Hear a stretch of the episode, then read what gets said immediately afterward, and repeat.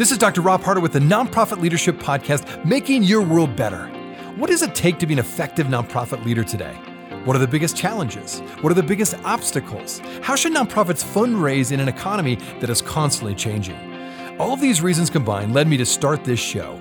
And it's my hope that through this series, people can learn not only what it takes to be an effective nonprofit organization, but to hear from effective leaders who are successfully making a positive impact in their communities. We hope you enjoy the show as together we hear how they are making their world better. Well, one of the challenges for an effective nonprofit leader right now is getting the right information so you can make solid financial decisions to help your organization thrive. Well, to do this, you need the best accounting and donation software. Researching, learning, and maintaining software can get really costly. So let me save you some time and money. Aplos just might be the solution you're looking for. Aplos is made specifically for nonprofits to manage fund accounting, donations, and your people. So go to nonprofit.aplos.com to see how it works and get your 15 day free trial. As a nonprofit leader, you eventually realize you can't do everything yourself. But hiring is complicated. Volunteers have other demands on their time, and what if you only need part time help anyway? Well, Belay, an innovative staffing solution, has successfully matched thousands of organizations with part time virtual assistants, bookkeepers, and social media strategists. Let Belay help you become a more effective and successful nonprofit leader, making a positive impact in the community by helping you juggle less and accomplish more. Just go to Belay, B-E-L-A-Y, solutions.com slash nonprofit leadership.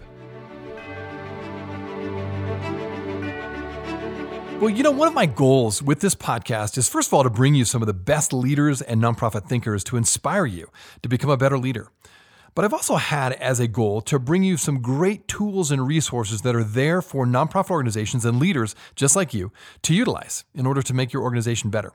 Well, this episode is focused on tools and resources to help your organization improve, specifically with your digital online presence and your fundraising. My guest today is Justin Wheeler. He's the co founder and CEO of Funraise. As a social entrepreneur, Justin helped start two successful nonprofits, both of which became multi million dollar organizations. And he brings over 10 years of experience from the nonprofit sector and was an early team member of Invisible Children, which raised over $50 million in the first eight years of operation. Well, thanks, Justin, for being on the show. I understand you're the co founder and CEO of Funraise. Give us a quick overview of your company and how can it help my listeners in their everyday work? Absolutely. Well, first off, um, Rob, thanks so much for having me on the show. I really do appreciate it. Before I tell you a little bit about Funraise, let me just take a few seconds to tell you my backstory. I uh, spent 12 years uh, in the nonprofit industry, started two nonprofit organizations. My expertise is in digital fundraising. Uh, during that 12 years, raised about 100 million uh, through online campaigns. And the common pain point I had on day one through, you know, the last day on day on year 12 was just the technology that I was using wasn't wasn't streamlined. Uh, we were duct taping a lot of different software products together, and so it really is what that experience is what inspired me to start Funraise, which which is an all-in-one platform. Everything from uh, a nonprofit CRM uh, to their email marketing communications to online fundraising, peer-to-peer crowdfunding, uh, events management, ticketing. I mean, the, the, the, list could go on in terms of the different products that we offer. Uh, but it, it's really the goal of Funraise is to help nonprofits streamline their fundraising technology and to make it more efficient and effective uh, as they do their important work. That's awesome. You know, that's one of the things, one of my goals here with this nonprofit podcast is to really not only provide great speakers and nonprofit thinkers, but resources and tools that actually can help, you know, nonprofit organizations of all shapes and sizes. Um, and you do that. You offer all kinds of resources for nonprofit leaders through your uh, the through Funraise. So as you think about fundraising today, uh, what in your opinion has changed in say the last five to ten years when it comes to fundraising in the nonprofit space? Yeah, that's a great question. I mean, I think uh, and this is this is this was happening well before the pandemic hit, but the pandemic has accelerated this this concept, uh, and that concept is we are living in a digital first economy, um, and the the the pandemic has only uh, really underscored the importance of that, and the importance being for nonprofits to really take a look at their fundraising approach. Um, a lot of organizations are stuck uh, in just old school fundraising that is is, and these are the types of organizations that aren't experiencing a lot of growth today. And so I think the the, the sort of changes that we're seeing uh, and that are that's going to continue to accelerate into 2021 and beyond is that organizations have to have a virtual first approach to fundraising. It doesn't mean that they have to throw out their traditional fundraising tactics, but there should be plans, there should be strategies created for more virtual engagements, for more ways to engage with donors virtually, uh, ways to steward donors in a way that doesn't require jumping on a plane and flying to a different state. Uh, and so I, I think this is a pretty critical time for organizations to really think through their digital approach and ensuring that uh, it's it's a virtual approach and it's it's virtual first um, as we're as we're going through this transformation in the in the economy uh, and in in each city that we all live in uh, around the country today. Yeah, I think you bring up a really, really good point. And in fact, I've asked a lot of my guests on this show a similar question. With all the changes we're seeing in our world, the downward trend of charitable giving in general over the last several years, and then, of course, the challenges today of COVID, uh, do you think that nonprofits should fundamentally change the way they do fundraising? I think that nonprofits should take a step back and look at the multiple different revenue channels that they have uh, and take a look at sort of the performance of those channels over the last three to five years. A lot of times we get stuck in what's familiar, uh, what we think works.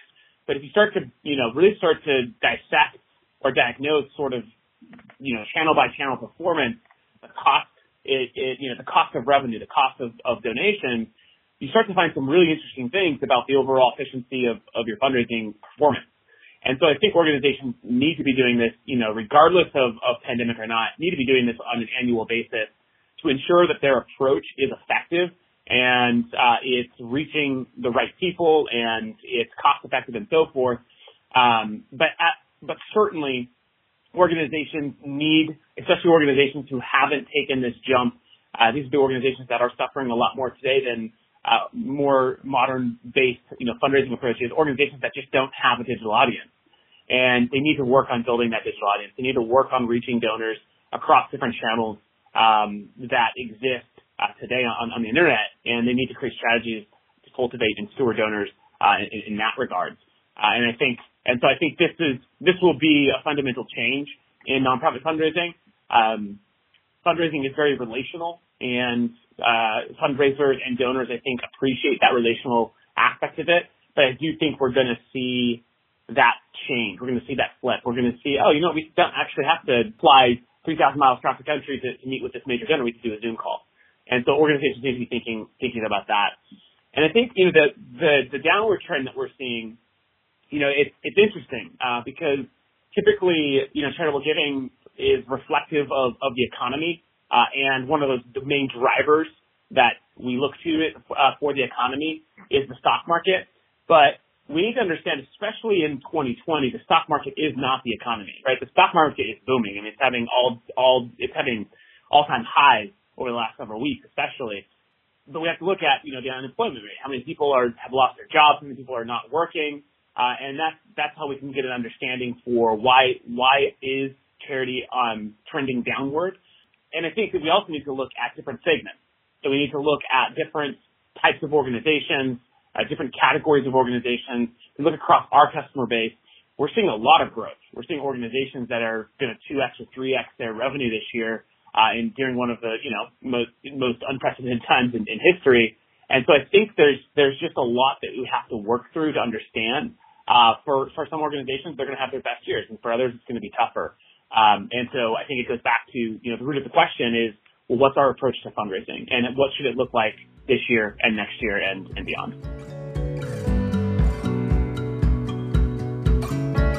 Well, one of the challenges for an effective nonprofit leader right now is getting the right information so you can make solid financial decisions to help your organization thrive. Well, to do this, you need the best accounting and donation software. Researching, learning, and maintaining software can get really costly. So let me save you some time and money. Aplos just might be the solution you're looking for. Aplos is made specifically for nonprofits to manage fund accounting, donations, and your people. So go to nonprofit.aplos.com to see how it works and get your 15 day free trial.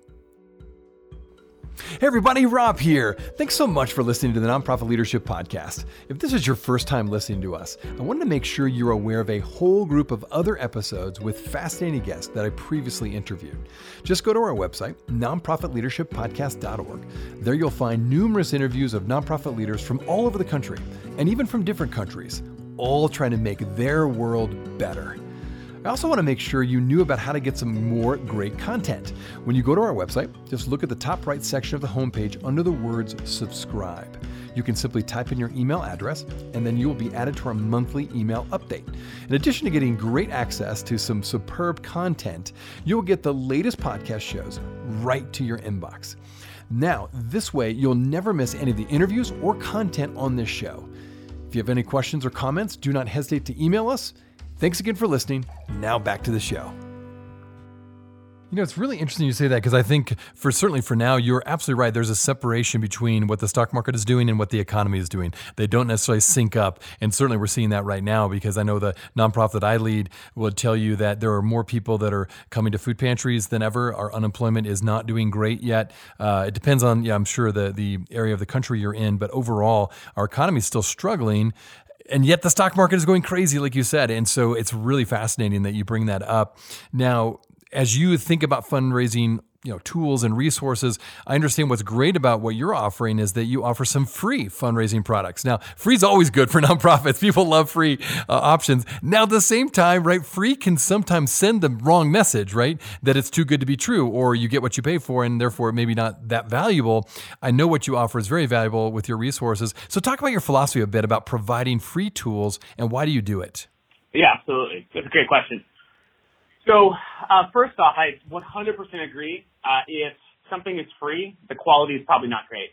Um, and in the case of funders, I'm happy to say that's just not not the case. Uh, over the last six years, we've invested $20 million into our product. Um, so we've we've raised you know venture capital.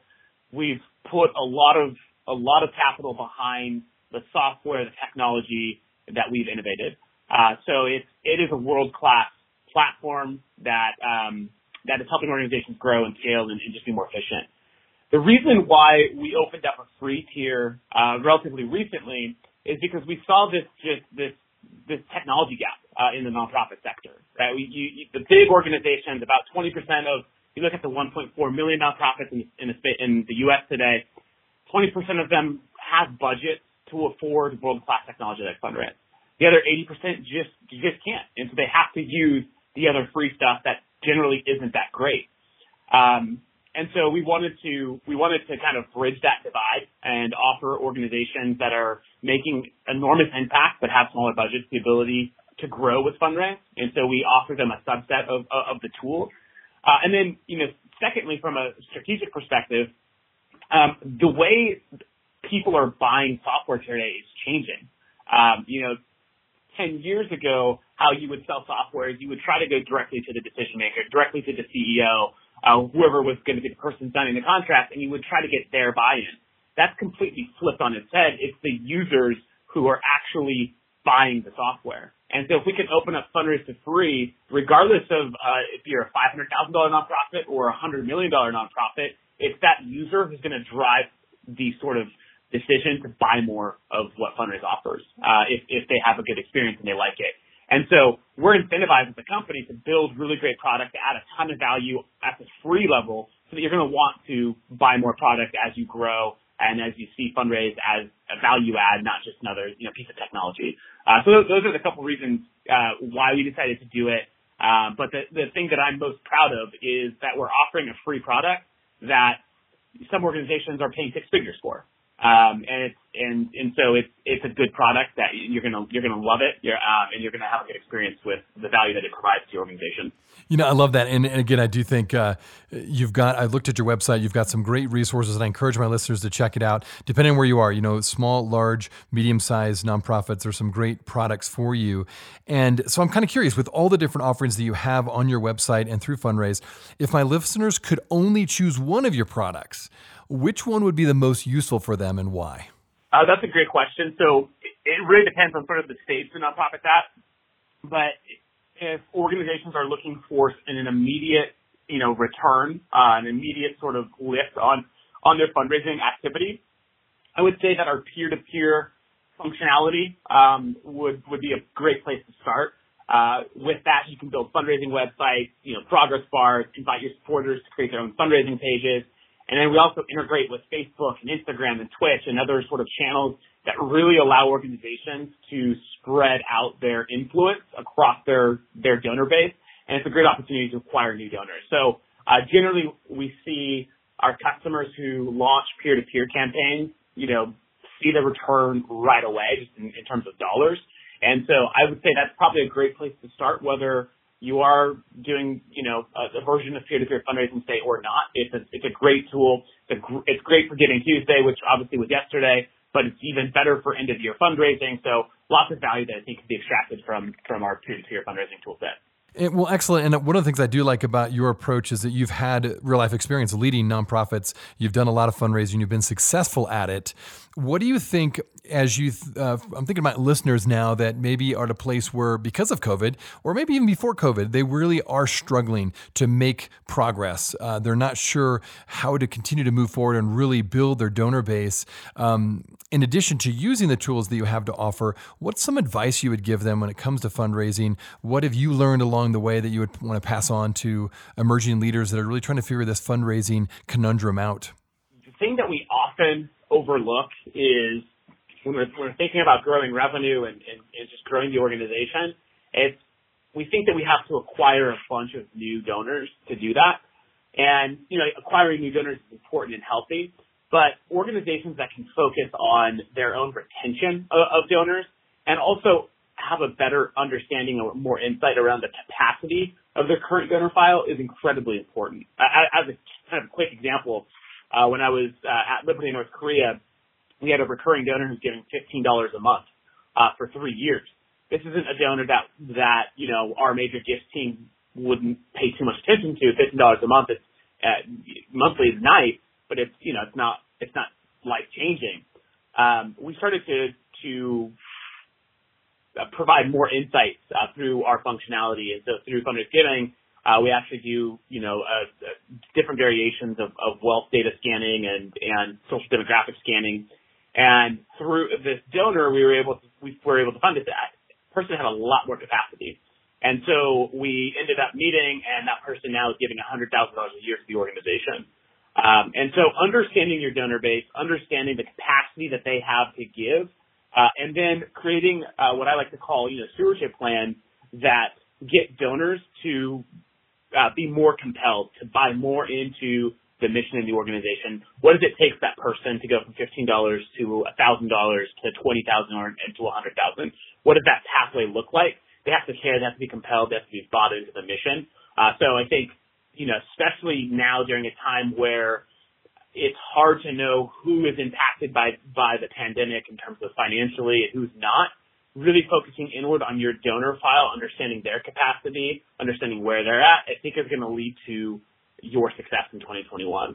Um, and then, of course, you know, trying new things like peer-to-peer fundraising, uh, social fundraising. These will inevitably be helpful, uh, but I think it's important to also understand your own donor file and what their capacity is and how much expansion opportunity there is uh, if, if you can compel them to, to do more. If I'm thinking of a listener that says, okay, what's my first step? Uh, I've heard your pitch. I think there's some great things. I'll check out your website. What would be kind of the first step you'd recommend for someone who really wants to move forward, improve their fundraising strategy, and uh, to really see some, I guess, some positive momentum uh, when it comes to development? That's a great question. Um, I could take that in so many different directions. Uh, but I'll, I'll, I'll answer it from the perspective of like the person asking this question from a digital perspective because I think there's there are different approaches. There are different ways you can answer this. Um, and it reminds me of what someone recently told me when uh, we were talking about websites. And they said most nonprofits treat their website like an expense, not a program. And nonprofits should treat their website like programs because they would inevitably uh, put more more attention into it, and they would drive more conversions better experiences for for their donors and so forth. So I would say an organization that's not successful at raising money online, it's most likely because you're not providing an experience that online donors want. Uh, and so think about that. Look at take a look at your website. Uh, what does the giving experience look like? Um, and are, is your content compelling? Are you telling your story in a way that is going to inspire someone to give? People give off of emotion, not logic. And so is the content on your website, you know, creating this visceral emotional reaction uh, that someone's willing to, pull out their credit card and you make a contribution on your on your website. So I would say look at the top of the funnel, look at your site, look at the content, um, and make sure that you're providing an experience that people um, can appreciate uh, and at least are used to. Right? People are buying. Uh, organizations say all the time, our donors aren't digital donors, and I think that's really just an excuse. Your donors are buying things on Amazon. Your donors are subscribers to Netflix um, to Spotify, whatever it might be. They know how to do things online. It's just you're not optimized for their experience. And so that's, that's, you know, it's conceptual. It's not like super practical, but I think this is a big area that nonprofits need to improve on to be more effective at raising money online. You know, you bring up a really, really good point, and I think especially now with COVID, but even before that, you're right. People navigate online all the time, and they purchase things from Amazon. Uh, they go to Walmart.com. I mean, they're buying things online on a regular basis, and more and more now. And so you're right. I think the old maybe excuse or just the the thought, well, people just don't often give to nonprofits online. It's just not true, and all the data is showing that now that more and more people of all age demographics are feeling more comfortable with about giving to nonprofits online. So really good point. Um, I think people are going to want to know a little bit more about your organization. So, how can people find out more about you and more about Funraise? Where would you send them? Yeah, so uh, in regards to Funraise, uh, you can go to our website. It's funraise.org. That's F U N R A I S E dot org. Um, and if you want to just trial out Funraise, click Get Started, and you can create a free account in two minutes. Right? So you can jump into our software, you can launch a giving form, you can embed it on your site, you can create a giving page, whatever you want to do, you can do that all within just a couple of minutes and at no cost. You won't have to enter a credit card. Um, you just go in and, and get started there. Uh, so that's that's one way, super practical, easy to, to do, and you can learn more about the the product uh, from from that experience. Uh, with me, if you want to connect with me, I always like talking to nonprofits. Uh, you can find me on LinkedIn. I post daily on LinkedIn. Uh, uh, I also have my own podcast that I that I uh, that I run. Uh, so just look up Justin Wheeler on LinkedIn. You should be able to find me uh, and I would love to connect with you listeners. That's great. Well, again, my listeners, I encourage you to check it out. Funraise, uh, just some great ideas. And I looked at the website; there's full of uh, different resources that, if you're really kind of stuck, or you're just looking for something new to help you really improve your online presence, and certainly when it comes to fundraising and development, to really get some positive momentum, uh, moving in the right direction, I encourage you to check out Funraise and Justin as well. Again, Justin, thanks for being on the show. Thanks for taking time to sharing your insights today. Absolutely. Thanks for having me. I really appreciate it. It's really fun.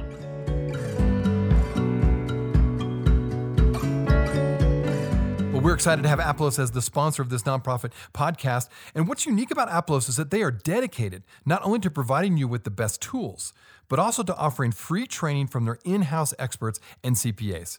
Right now, you can get access to a solid webinar on five essential financial reports for nonprofit leaders. To get access, go to nonprofit.aplos.com. Hey, friends, I wanted you to know that this podcast can be found on both iTunes and Spotify. If you're wondering how to find it, just type in the words Nonprofit Leadership Podcast, and this podcast should show up. We also encourage you, when you go on iTunes, let us know what you think. Give us a review, give us a rating. We would love to hear what you think of this podcast, and your feedback will help expand this podcast to get it out to as many people as possible. You can also find other resources and interviews of past guests on my website, nonprofitleadershippodcast.org. Again, that website is nonprofitleadershippodcast.org. Thanks again for listening, and until next time, keep making your world better.